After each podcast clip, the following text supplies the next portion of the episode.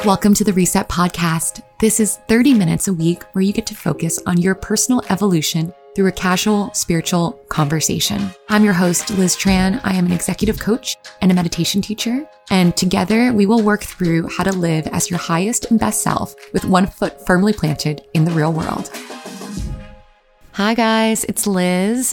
And today we are talking about letting go of the need to control, which is a topic that is very, very near and dear to my heart because my life has essentially revolved around a desire to control the situation around me, my future, my past, the people in my life. And I'm just now getting to a really beautiful point in clarity of dropping that and letting go of that. And I wanted to share with you today some of the things that I've been thinking about over the past couple weeks in particular about this topic, some of the things I've been reading, and just to see if you guys feel the same. I mean, it's been a pretty crazy couple weeks. I've been back in New York for four weeks now. And, you know, I got back here after four months in Canada, not really having my own space in Canada, you know, bouncing from Airbnb to Airbnb and never having a situation that felt like home or felt exactly right, which was very, very triggering for me because I moved almost every year when I was growing up.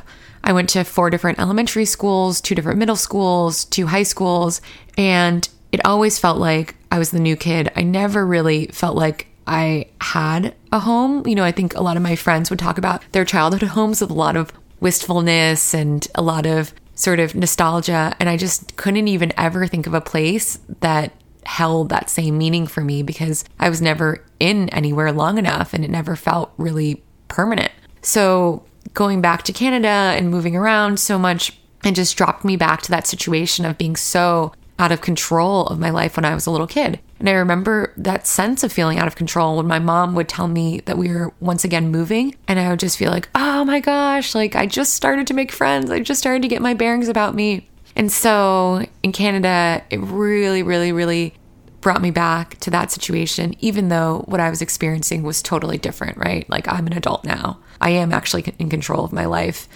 Well, you know, there's still a lot of things I can't control, but I ultimately have responsibility over myself, right? I'm not dependent on my mom for my basic needs.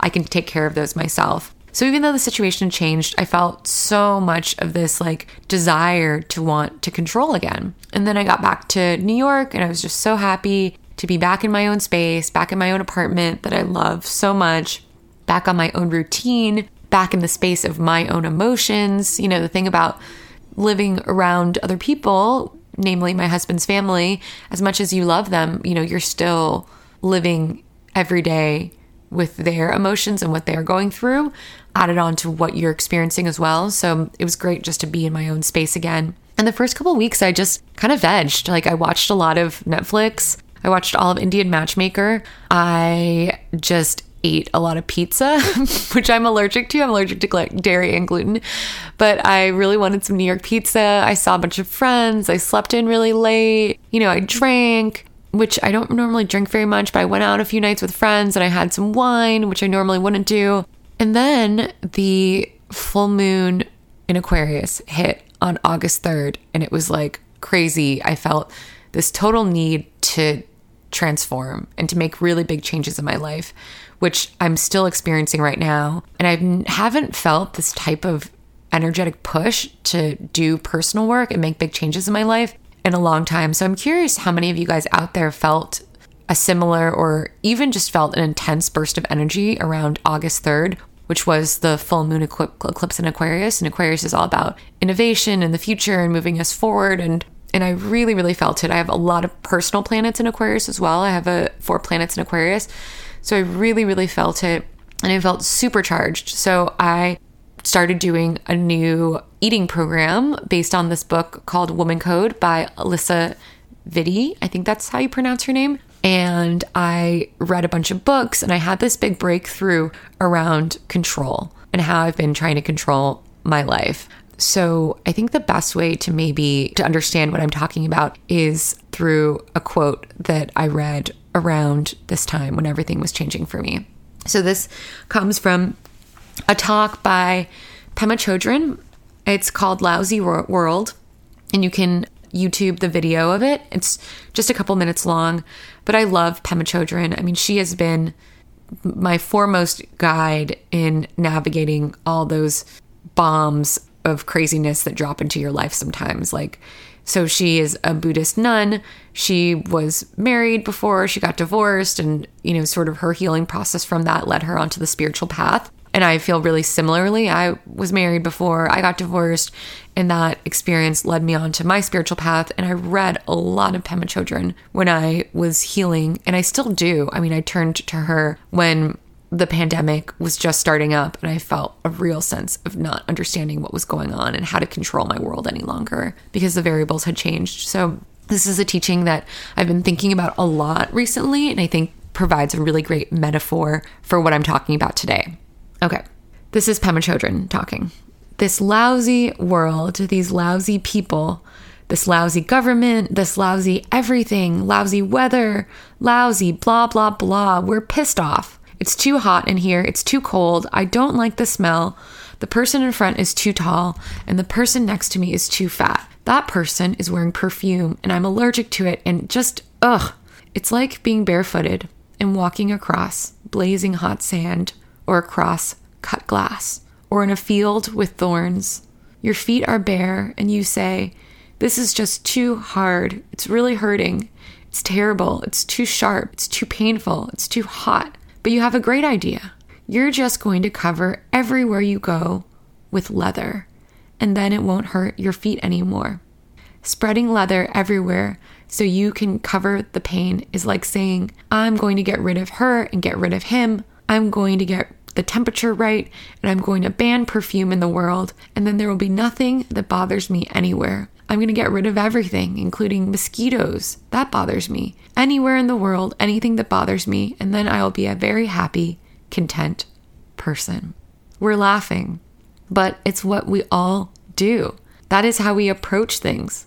We think if we could just get rid of everything or cover it with leather, our pain would go away. Well, sure, because then it wouldn't be cutting our feet anymore. It's just logical, isn't it? But it doesn't make any sense, really. Shantideva said, but if you simply wrap the leather around your feet. In other words, if you put on shoes, then you could walk across the boiling sand and the cut glass and the thorns, and it wouldn't bother you.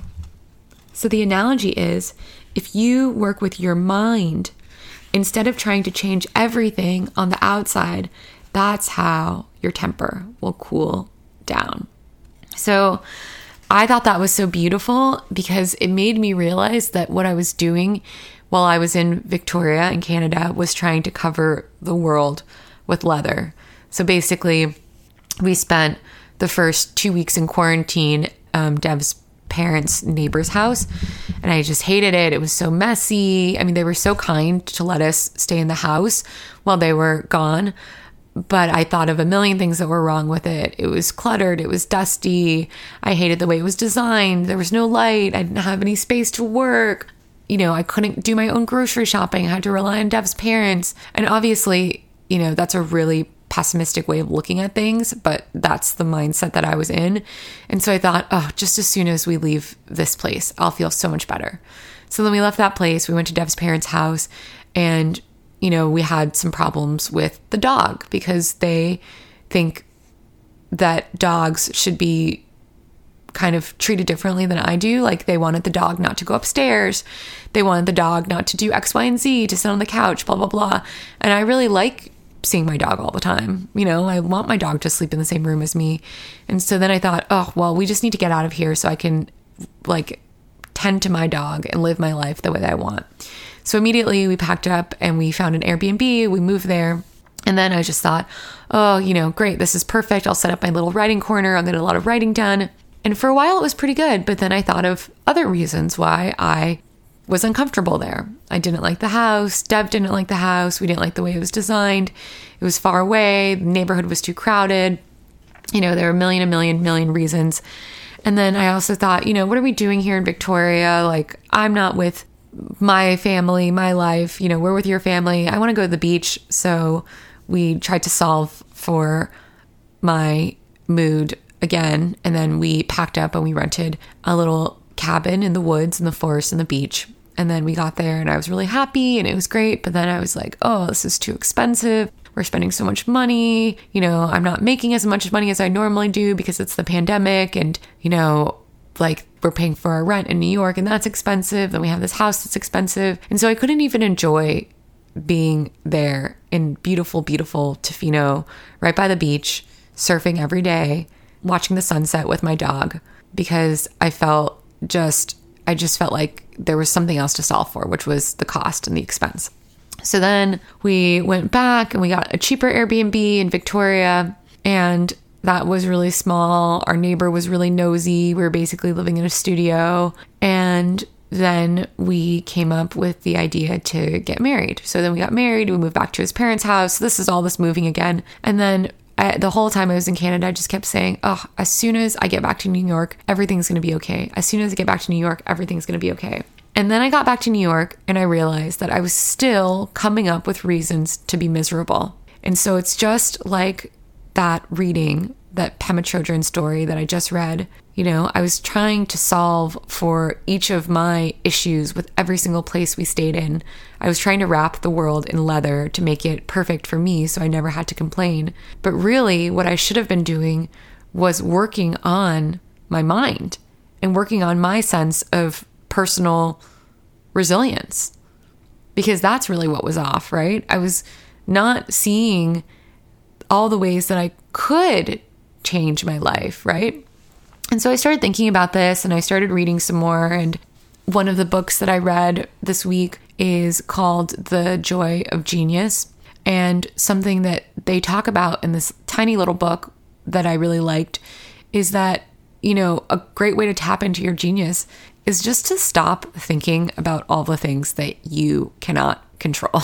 because thinking about them doesn't really do anything. And the top four things that we waste our time thinking about that we can do nothing about are actually the top four things that sap us and deplete us of our energy. So those things are the past, the future, what other people think of you, right? And what you're thinking about yourself.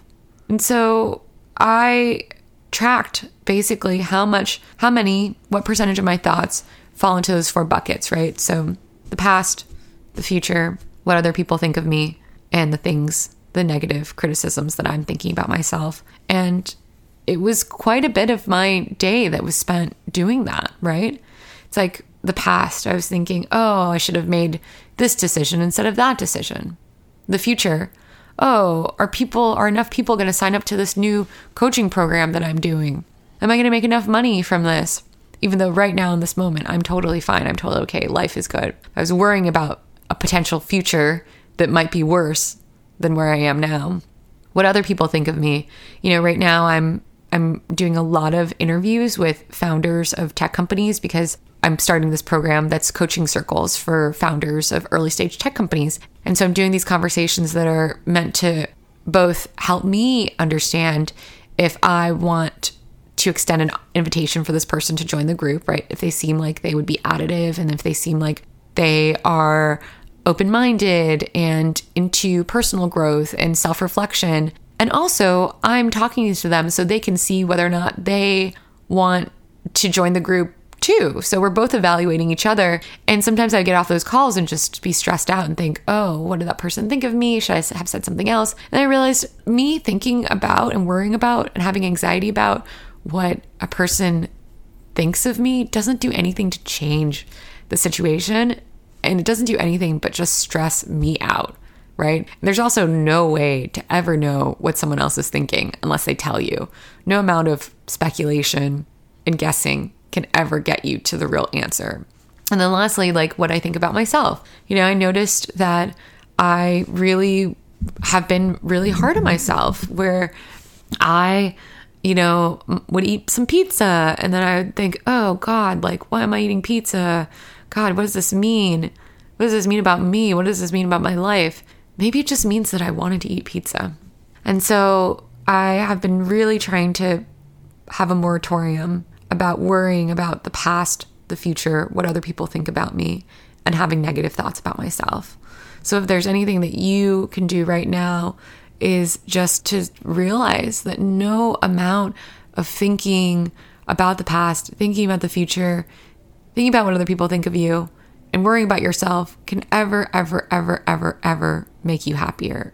Like that desire to control your life, right? To control your past, control your future. It doesn't actually control anything, right? As much as we want to control what other people think of us, we can't actually ever do that, right? And I was thinking a lot about this where I spent so much of my life in college controlling what people thought of me, right? Of trying to present a certain image of myself. I didn't want people to know that I was from a really poor family. I didn't want people to know that I was raised by a single mom. I didn't want people to know that I didn't, you know, fit into their world, you know, that I was struggling to make ends meet. I just wanted to seem like everything was fun and everything was really great.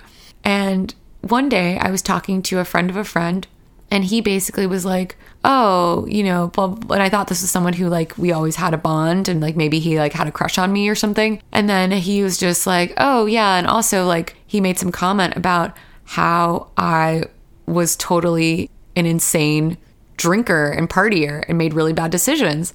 And I was so mortified because I felt like I spent all this time trying to alter the way that I was perceived and what I didn't realize is that people were still seeing me however they wanted to see me, right? It's like whack a mole. You can like try to control the way that people perceive you, but then as soon as you, you know, address that, then there's another thing about you that pops up. And that's because we are three dimensional, well rounded people full of complexities that are so beautiful. And that there's no way to try to control yourself to fit into a two dimensional box, right? It's like you know, I think a lot of people spend a lot of time worrying about what people think about X, Y, and Z, but really what people are thinking about is A, B, and C, right? And we just have to realize that it's, it's a futile task. And so right now you might be saying, okay, Liz, easier said than done. How can I actually just let go of my need to control the situation? And so what I will say is that you don't actually need to completely kill your need or desire to control, right? That's actually impossible. That's trying to control your desire to control. And really, what it is, it's just about self awareness, right? It's about stepping back and seeing and having self awareness about what you're doing, right? So the next time you, you know, let's say you're interviewing right now for a job and then you get off the phone and you feel like a wreck, I wonder what they thought of me. I really want this job. Did they like me? And then what you say is you just say, Oh, wow, Liz, wow, look what you're doing. Look what you're doing. You're trying to control the past. You're trying to go back in time and make sense of what happened when really you cannot control what that interviewer thought of you. You did the best that you could, and now it's time to let go of that. And so, just in that moment where you can separate how you feel from the seat of your soul, who you actually are, that is where the power comes from, right? Because you can let yourself be in it and then just indulge that wave of like, oh my gosh, what did they think of me? I feel so anxious, right? Maybe then you like go on your phone to escape a little bit or you you know do something to distract yourself from these bad feelings or you can just sit with them and you step back and you take this 10,000 foot view and you think oh i see what i'm doing there I'm having this worry and anxiety about nothing. I'm having this worry and anxiety about something that I can't actually change or fix. Okay, this is happening. This is happening. And then what you do in that moment is then you just shift your attention to something that you can actually do, right? That will improve your happiness or the happiness of someone else. And so in that moment, what you say is you say, you know what? Worrying is not going to change how that interviewer perceived me. What I'm going to do now is pick up my pen and pick up my journal, and I'm going to make a short list, some short bullet points of things I can do in the next 10 minutes that will make me feel better, make me feel good, make me feel nourished and supported, or can make someone else feel nourished and supported. And that's the thing, we have to live in the moment. We have to live in the present. And so that mechanism of taking to the pen and making a short list of things you can do in the exact moment, it grounds you, it presences you. It brings you back to this feeling of, okay, I'm in the here and the now. I'm not stressing out about the past. I'm not freaking out about the future that hasn't even happened yet. I'm not worrying about what other people think. I'm just bringing myself back, bringing my attention back to me and what I can do to be supportive and nourishing of me. And so that's what I've been working with over the past couple weeks. It's been really great. And where I've really brought my attention to what can make me happier and nourished and more supported has really been my food. So, this is just to wrap up this little talk today. I wanted to talk about Woman Code, that book that I read. It is amazing. And essentially, it's a book that is written by this amazing nutritionist, and she is so, so, so, so wonderful. Where she did all this research to help cure her own PCOS, polycystic ovarian syndrome, that she could not get any help from doctors for. So they told her she had PCOS and they wanted to put her on a bunch of medications. And she thought, you know, I don't think I should do this. And I have had a really similar journey. Like, I was on birth control since I was 17 years old. So 17 to 34. So basically, I was on birth control for over half my life for 17 years. My entire adult life, essentially, I was on birth control. And it really masked a lot of this, this the hormonal imbalance that I had even before getting on birth control. And that's what doctors were always trying to do. Instead of fixing the actual hormonal imbalances, they just tried to cover up the symptoms. Both for me and for the author of this book, Woman Code, and this is what I realized from reading Woman Code is, you know, I had really bad acne when I was younger. And so they put me on this pill called spironolactone, which would suppress some hormone and my acne cleared up completely, right? And I was so addicted to it. When I didn't take the spironolactone, then, you know, I would totally break out in these big cystic acne lumps. And, you know, you actually can't be on spironolactone for too long. You have to be on it for like three months and then come off of it for a month. So I was constantly getting blood tests to monitor the amount of spironolactone. But really, what I should have been treating was like the actual hormonal imbalance that was causing that instead of just masking the symptoms.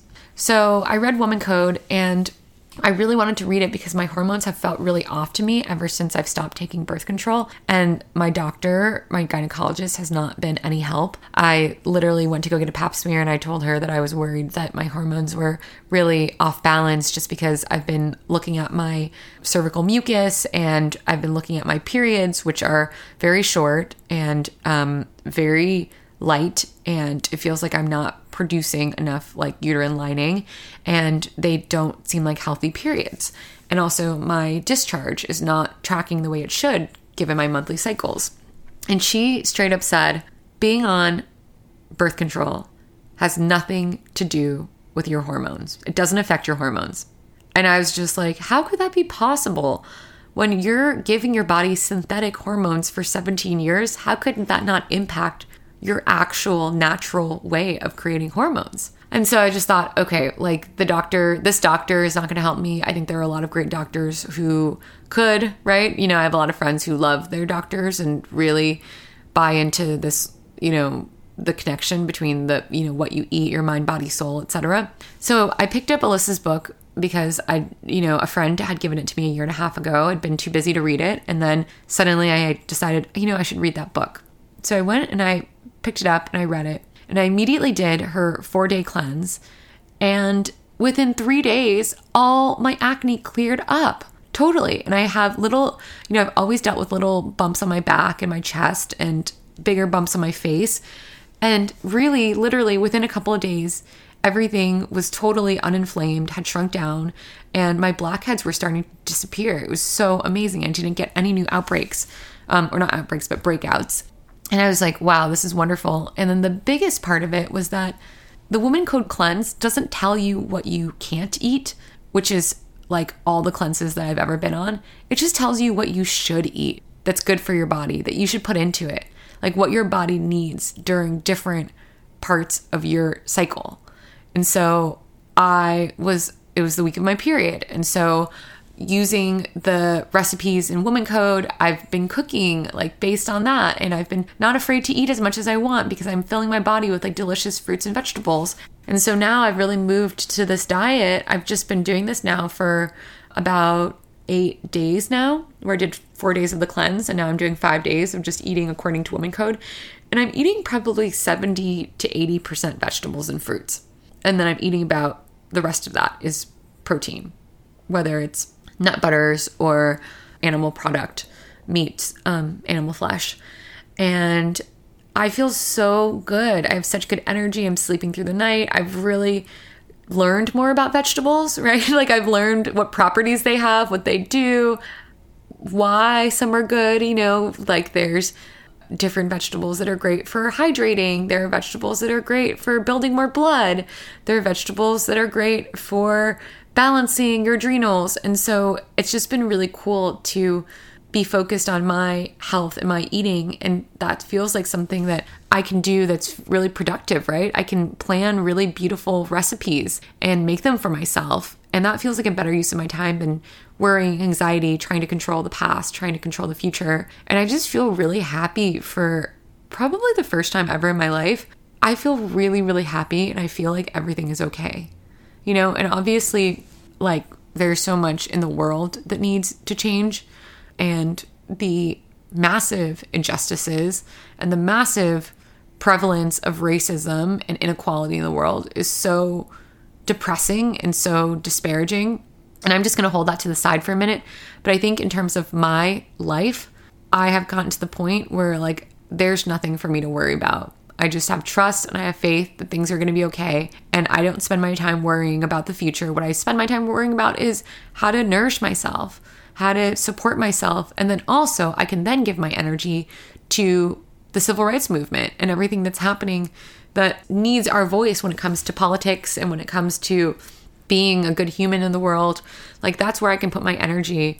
And in a way, it feels like the most true and most loving way to honor life is to stop trying to control it, stop take stop worrying about it, stop having anxiety about it, and then funneling that towards what you can actually do in the next 10 minutes to help yourself or to help another person. So that's really where I am. I feel really good.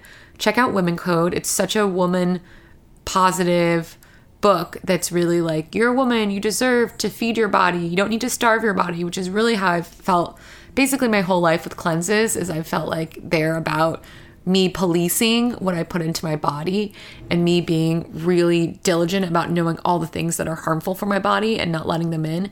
And this is really different. This is about embracing what your body wants and craves and gives your body life. And I just love that about it. Like it's you don't feel like you need to restrict yourself in any way. And then also it teaches you a lot about your cycles and encourages encourages you to live your life according to your cycle. So when you're on your period or when you are going through your luteal phase, then you don't need to stick to the same exercise routine, you know, the same hour of cardio and weightlifting as you do when you're going through your follicular phase, right? Because you have more energy in your follicular phase. And and so it was just really cool to learn that like I can honor the ebbs and flows of my life. I don't need to try to control my body to do the exact same workout every single day to get better and better and better at it, I can let my body rest during whole weeks because that's what my cycle needs. So, anyway, I loved talking to you guys about this. Just to recap, the books for this week are Woman Code by Alisa Vitti, and we also have The Joy of Genius by Gay Hendricks, which talks about that control and then lastly, from last week to The Surrender Experiment, which is a great way, a great book for thinking about how to let go of control. And if you guys want to check out that talk that I read earlier by Pema Chodron, it's called Lousy World. I cannot wait to talk to you guys again next week. And send me your thoughts and comments. I want to hear if you guys had a similar experience around the full moon in Aquarius on August 3rd, if you suddenly felt propelled to make big changes in your life. So you can write to info at resetnyc.com for any comments and questions about the podcast. And thank you guys for joining. You guys are amazing, and I will see you next week.